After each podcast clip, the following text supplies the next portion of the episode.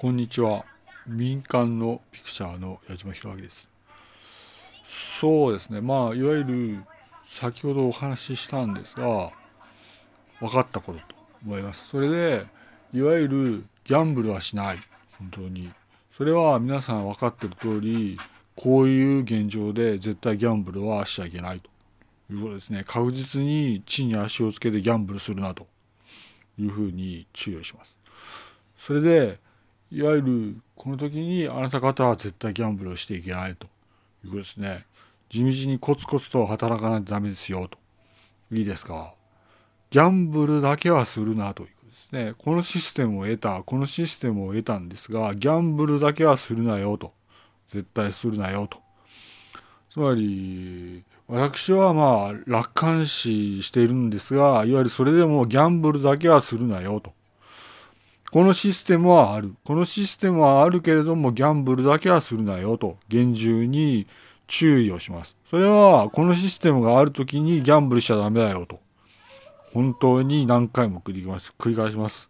いいですね。それで、いわゆる、この時になぜギャンブルをしないかというと、前例がいろいろあるからです。これは確かに好調な経済に支えられて、その、いいかもしれないけれども、いわゆるこの立場にある時にギャンブルだけはしてくれるなというふうに注意を申します。それで、いわゆる全員にもちろん注意するんだけれども、いろんな前例があるねと。いろんな前例があるだけで、絶対ギャンブルだけはするなと。厳重に注意を続けます。いいですね。このシステムは確かにある。確かに、フリーイメージシステムはあるよと。フリーイメージシステムあるときに、ギャンブルだけはしてくれるなと。本当に連絡をします。